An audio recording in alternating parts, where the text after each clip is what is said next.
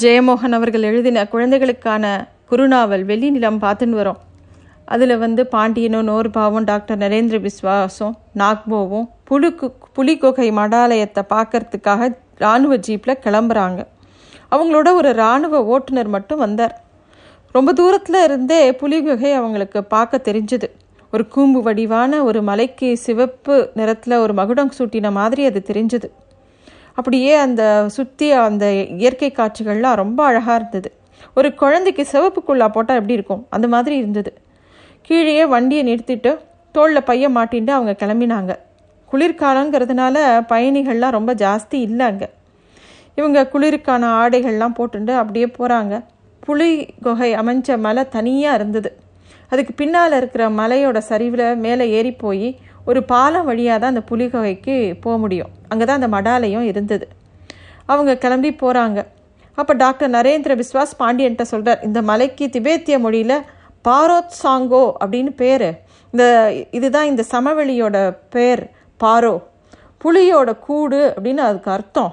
இந்த மடாலயத்தை இப்போது இப்போது இருக்கிற வடிவில் ஆயிரத்தி அறநூற்றி தொண்ணூற்றி ரெண்டில் தான் பூட்டான் மன்னர் தென்சிங் ரப்கே கட்டினார்.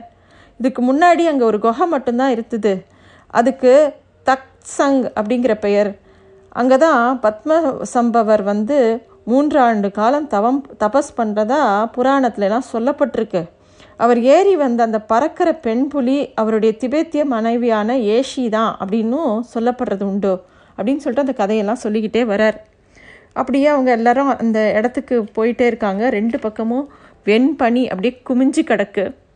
இந்த வழி முழுக்க குதிரை குழம்புகளால் மிதி மிதிக்கப்பட்டு பனி அப்படியே உடஞ்சி உருகி இருக்கிறது பார்க்க முடிஞ்சது அங்கங்கே குதிரையோட சாணம்லாம் இருந்தது. நாக்போவும் அப்படியே அவளுடைய போகிறது பெரிய மலைக்கு பக்கத்தில் ஒரு அருவி ஓசையோட ப பலமாக கொட்டித்ததெல்லாம் பார்க்கவே ரொம்ப அழகாக இருந்தது. அவங்க நடந்து போகிற அந்த பாலம் வந்து தொங்குற மாதிரி ஒரு தொங்கு பாலம் அது. பாலத்தோட மேலே அந்த அருவியோட தூரல் பொழிஞ்சுட்டே இருந்தது. குதிரை வந்து அப்படியே சிலிர்த்துட்டு நடந்துகிட்டே இருந்தது. அவங்க அப்படியே அந்த மடாலயத்துக்கு போனாங்க. அங்கே போகும்போது அந்த மடாலயத்துக்கு போகும்போது அங்கே நிறைய இளம் பிச்சுகள் கொஞ்சம் பேர் தான் இருந்தாங்க. அவங்க எல்லாரும் எளிமையான ஒரு கம்பளி ஆடைகளை உடுத்தின்னு இருந்தாங்க ஒரு பெரிய இரும்பு கலத்துக்குள்ளே கறியை போட்டு எரிச்சுட்டு அந்த கனலில் சுற்றி உட்கார்ந்துருந்தாங்க. அந்த மடாலயத்துக்குள்ளே தான் அங்கே தொன்மையான அந்த புலி குகை அப்படியே இருந்தது. இங்கே புலி இருந்திருக்க வாய்ப்பு உண்டா? அப்படின்னு நோர்பா கேட்குறான் இந்த குளிரில் புலிலாம் வாழ முடியாது.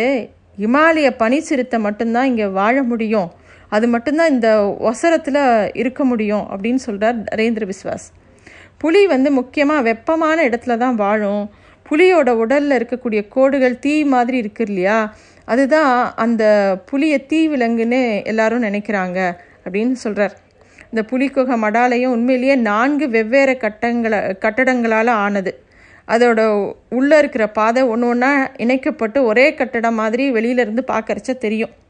மையமாக இருக்கக்கூடிய கருவறை. உண்மையிலே அது ஒரு இயற்கையான குகை மாதிரி செதுக்கப்பட்டிருந்தது. அதுதான் பத்ம சம்பவர் அங்கே தான் தங்கி இருக்க தங்கினார் அப்படிங்கிறது அவ எல்லாருக்கும் நம்பிக்கை. அதில் அங்கே அவலோகதேசீஸ்வர புத்தரோட சிலை அங்கே இருந்தது.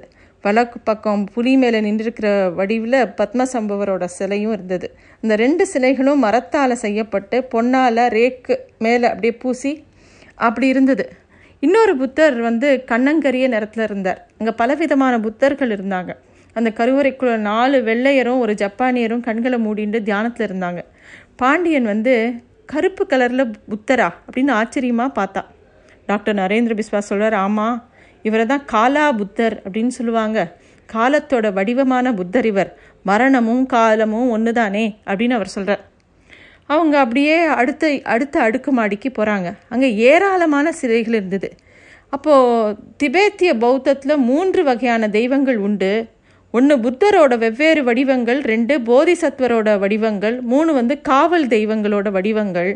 இங்கே முன்னாடி இருந்த மலை தெய்வங்களை எல்லாம் இவங்க காவல் தெய்வங்களாக மாற்றிட்டாங்க போதிசத்வர்களாவோ இல்லை புத்தரோட வடிவங்களாவோ மாற்றிட்டாங்க அப்படின்னு டாக்டர் நரேந்திர பிஸ்வாஸ் எல்லாத்துக்கும் விளக்கம் சொல்லிக்கிட்டே வந்தார்.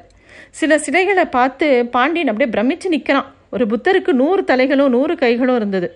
கண்ணங்கரிய நிறமும் சிவந்த வாயில் வெண்ணிறமான ஒரு பற்களும் கையில் ஆயுதங்களோடையும் இருந்தார்.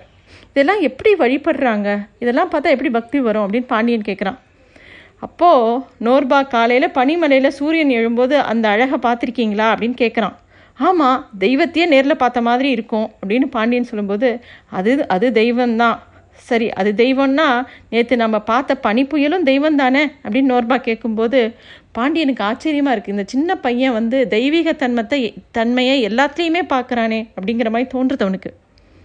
டாக்டர் நரேந்திர விஸ்வாஸ் சிரித்தபடியே நல்ல நல்ல விஷயங்கள்லாம் தெய்வம் அப்படிங்கிறதும் கெட்டது எல்லாமே தெய்வத்துக்கு எதிரானதும் அப்படின்னு நம்புறதும் சில ம மதங்களில் உண்டு. பௌத்த தத்துவத்தில் மதம் நல்லது கெட்டது அப்படிங்கிறது எதை கொண்டு நாம் பிரிக்கிறோம்? நம்முடைய ஆசைகளை கொண்டு அப்படின்னு அவங்க நினைக்கிறாங்க. நம்மளோட அது பயத்தை தான் நம்ம வந்து கெட்டதுன்னு நினைக்கிறோம். நல்லது கெட்டதுன்னு நம்ம தான் பிரிக்கிறோம் நம்ம மனசு தான் பிரிக்குது. நல்ல நிகழ்ச்சி கெட்ட ஜி நிகழ்ச்சி எல்லாமே தெய்வத்தோட செயல் தானே அப்படி தான் இந்த பௌத்தர்கள் நம்புகிறாங்க அப்படின்னு நரேந்திர விஸ்வாஸ் இன்னும் விளக்கமாக சொல்கிறார் இந்த மாதிரிலாம் அவங்க டிஸ்கஸ் பண்ணிக்கிட்டே அந்த கோ மடாலயத்தை சுற்றி சுற்றி பார்க்குறாங்க பாண்டியன் அங்கே இருக்கிற இராணுவ காவலாளிகள்கிட்ட தன்னுடைய அடையாள அட்டையை காமிச்சு இங்கே இருக்கக்கூடிய தலைமை லாமா கிட்ட நான் பேசணும் அப்படின்னு பாண்டியன் கேட்குறார் அவர்களை அப்போது அந்த தலைமை லாமாட்ட கூட்டிகிட்டு போகிறாங்க அங்கே முப்பத்தி ரெண்டு பௌத்த முத துறவிகள் உட்கார்ந்துருக்காங்க. இருபது பேர் இளைஞர்கள் ஒரு நாலு பேர் சிறுவர்கள். தலைமை லாமா அந்த அறையிலேயே புலித்தோல் இருக்க மேலே உட்கார்ந்துருக்கார். அந்த அறையில் ஒரு பொன்னிறமான புத்தர் சில இருந்தது. மடியில் அமுத கலசம் வச்சுருந்தார். வலக்கையில் அறிவுறுத்தல் முத்திரையோட உட்கார்ந்துருந்தார். அதுக்கு முன்னாடி மெழுகு மெழுகுவர்த்திகள்லாம் எரிஞ்சுட்டு இருந்தது நாமா தான் மடி மேலே கனமான ஒரு சிவப்பு கம்பளியை மடித்து போட்டுண்டு அப்படியே கை கோத்தப்படி அப்படியே அமைதியாக உட்கார்ந்துருந்தார். பாண்டியன் போய் அவரை வணங்கினவனே நான் உங்களுக்கு என்ன செய்யணும் அப்படின்னு அவர் கேட்குறார் இங்கே மூடப்பட்டு கிடக்கிற ஏதாவது தொன்மையான குகை ஏதாவது இருக்கா அப்படின்னு நரேந்திர விஸ்வாஸ் கேட்ட உடனே இங்கே இருக்கிற எல்லா குகைகளும் இங்கே வ வழிபடுற பாட்டுக்கு தியானத்துக்கும் திறந்து விட்டுருக்கோம். வேறு எதுவுமே இல்லையே அப்படின்னு லாமா சொல்கிறார் இல்லை நீங்கள் ரகசியமாக தியானம் பண்ணக்கூடிய குகை ஏதாவது உண்டா அப்படின்னு திருப்பியும் கேட்குறார் ஏன்னா வஜ்ராயணம் பௌத்தத்தில் ஏராளமான மறைமுகமான சடங்குகள் இருக்கிறத எங்களுக்கு தெரியும். யாருக்கும் தெரியப்படாமல் செய்யக்கூடிய பயிற்சிகள் அது. அப்படின்னு அவர் சொல்லும்போது இங்கே இருக்கிற திறந்திருக்கிற குகையில் தான் எல்லாருமே எல்லா வழிபாடும் பண்ணுவோம். சாயந்தரம் ஆனால் மூடிடுவோம். அந்த சடங்குகள்லாம் சாயந்தரத்துக்கு மேலே தான் பண்ணுவோம். அதனால் இங்கே இளம் துறவிகளெல்லாம் சாயந்தரத்துக்கு மேலே உள்ள விடுறதில்ல. அப்படின்னு ராமா சொல்கிறார் இல்லை நான் கேட்குறது வேற. இதுக்காக தனியாக குகைகள் இருக்கான்னு திருப்பியும் கேட்குறார் நரேந்திர பிஸ்வாஸ். இல்லை வெளியில் வேறு சில குகைகள் இருக்குது அதில் சிலலாம் சிலதெல்லாம் ரொம்ப பழசாகிடுத்து சிலதெல்லாம் ரொம்ப ரிப்பேர் ஒர்க்லாம் இருக்குது அதெல்லாம் பூட்டி வச்சுருக்கோம்.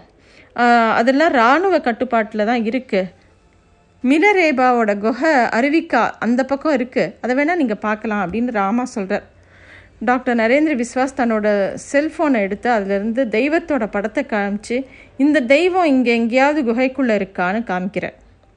அது வந்து எந்த தெய்வம்னா அந்த இமாய இமாலய மலையில் அந்த உச்சியில் இருக்கிற குகையில் பார்த்த அந்த தெய்வத்தோட படம். லாமா அதை பார்த்துட்டு இது பௌத்த தெய்வமே கிடையாது பான் மதத்தோட தெய்வம் தான் இது அப்படின்னு திருப்பியும் சொல்கிறார் ஆமாம் இதுதான் பௌத்தத்தோட தொன்மையான வடிவம்னு நம்ம நரேந்திர விஸ்வாஸ் சொல்லும்போது நான் இதை ஒரு பழமையான டோங்காவில் பார்த்துருக்கேன். எங்கே எடுத்தீங்க இந்த படத்தைன்னு லாமா திருப்பி கேட்குறார் இந்த ஒரு அமெரிக்க அருங்காட்சியகத்தில் படம் பிடிச்சேன்னு நரேந்திர விசாஸ் சொல்லும்போது இந்த மாதிரி சிலைகளெல்லாம் நாங்கள் இங்கே வைக்கிறதே கிடையாது. எங்களோட தியானத்துக்கு இது மாதிரி கடுமையான சிலைகள் சில இது உண்டு. ஆனால் எல்லா எல்லாரும் இதை தியானிக்க முடியாது. அதுக்குன்னு ஒரு மன முதிர்ச்சி வேணும். அதுக்குன்னு சில விரதங்கள் இருக்கணும் நோன்புகள் இருக்கணும். அதுக்கப்புறம் தான் இந்த மாதிரி தெய்வங்களெல்லாம் நாங்கள் தியானிக்கணும் அப்படின்னு சொல்கிறார் சரி இந்த மாதிரியான கொடூர தெய்வங்களை ஏன் தியானிக்கணும் அப்படின்னு பாண்டியன் கேட்கும்போது உங்ககிட்ட ஒரு பித்தளை பாத்திரம் இருக்குது மாறவே மாறாத அழுக்கு களிம்பும் அதில் படிஞ்சிருக்கு. என்ன பண்ணுவேன் அப்படின்னு லாமா கேட்குற நல்லா தேய்ச்சி கழுவுவேன் அப்படின்னு பாண்டியன் சொல்லும்போது நூறு முறை தேய்ச்சாலும் கொஞ்சம் அழுக்கு மிஞ்சிருக்கும். முற்றிலும் அதில் இருக்கிற அழுக்கு போகணுன்னா அதுக்கு ஒரே ஒரு வழி தான் இருக்குது அந்த பாத்திரத்தை தீயில தீ மேலே போட்டு கொதிக்க வைக்கிறது. அதுக்கப்புறம் எடுத்து தேய்ச்சா பொன் போல் ரொம்ப சுத்தமாக ஆகிடும் இல்லையா? அப்படின்னு கேட்குறார் லாமா.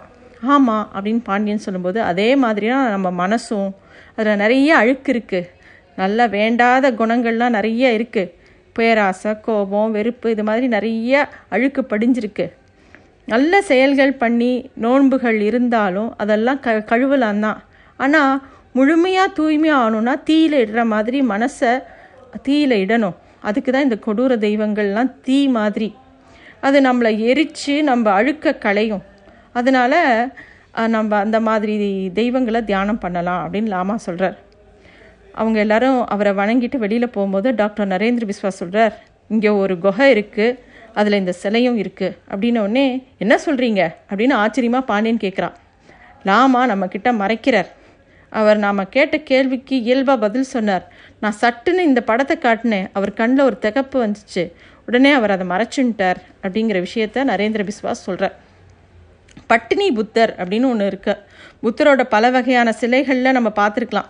பட்னி புத்தரோட சிலை வந்து பார்க்குறவங்க ரொம்ப சில பேர் தான். புத்தர் முதல்ல சமண மதத்தரோட சேர்ந்துட்டு தவம் பண்ணாராம். உணவும் நீரும் இல்லாமல் கடும் தவம் அது. அதனால் அவர் உடம்பு அப்படியே மெலிஞ்சு போய் பற்கள் நகங்கள்லாம் உதிர ஆரம்பிச்சது. உடல் மெலிஞ்ச போது உள்ளத்தோட ஆற்றல் இருக்கு இல்லையா? எதுலேயுமே கவனம் செலுத்த முடியல. அப்போ அவரால் சிந்திக்க கூட முடியல. நிறைய தீய எண்ணங்கள்லாம் வந்தது. அதனால் அவர் கண்களை திறந்து பார்த்தார். அந்த வழியாக சுஜாதா அப்படிங்கிற ஒரு இடைய பெண் அங்கே போகிறத பார்த்தார். அவள் கையில் பால் நிறைஞ்ச குடம் இருந்தது. பாலை குடு அப்படின்னு கேட்குறார் புத்தர். அவள் பாலை அவர் கைகளில் ஊற்றி ஊற்றினவுடனே அவர் அதை எடுத்து குடிக்கிறார். அதுக்கப்புறமா அவருக்கு திருப்பியும் தெம்பு வந்தது. உள்ளமும் ரொம்ப உற்சாகமாச்சு திருப்பியும் தபஸ் பண்ணார் ஞானத்தை அடைஞ்சார். உடலை வருத்தி ஒடுக்கிறதுங்கிறது தவறான விஷயம். உடலை நன்னா பார்த்துக்கணும். அப்போ தான் உடம்புனால நம்ம வந்து நிறையா சாதனைகள் பண்ண முடியும். இந்த மாதிரி தப்பஸ்லாம் பண்ணணும்னா அதுக்கு ஒரு பலம் வேணும். அதுக்கு வந்து உடம்ப நல்லா பார்த்துக்கணும் அப்படின்னு அவர் சொன்னார். அதுதான் மத்தியம மார்க்கம் அப்படின்னு அவர் சொன்னார் நடுப்பாதை அப்படின்னு பொருள். புத்தர் பட்னி கிடந்து மெலிஞ்ச கோலத்தில் இருக்கிற சிலை தான் அதை வடித்து வச்சுருக்காங்க. இந்தியாவில் மதுரா அப்படிங்கிற அருங்காட்சியகத்தில் ஒரு சிலை இருக்குது அதுதான் அந்த பட்டினி புத்தர் கதை கதை. அப்படியே அவரோட சிலை. அது அப்படியே அப்படியே மெலிஞ்சு போன புத்தரை நம்ம பார்க்கலாம் அங்கே போனால் இன்னும் நிறைய விஷயங்கள் வெள்ளி நிலத்தில் இருக்குது அடுத்ததை அடுத்த வாரம் பார்க்கலாம். நன்றி.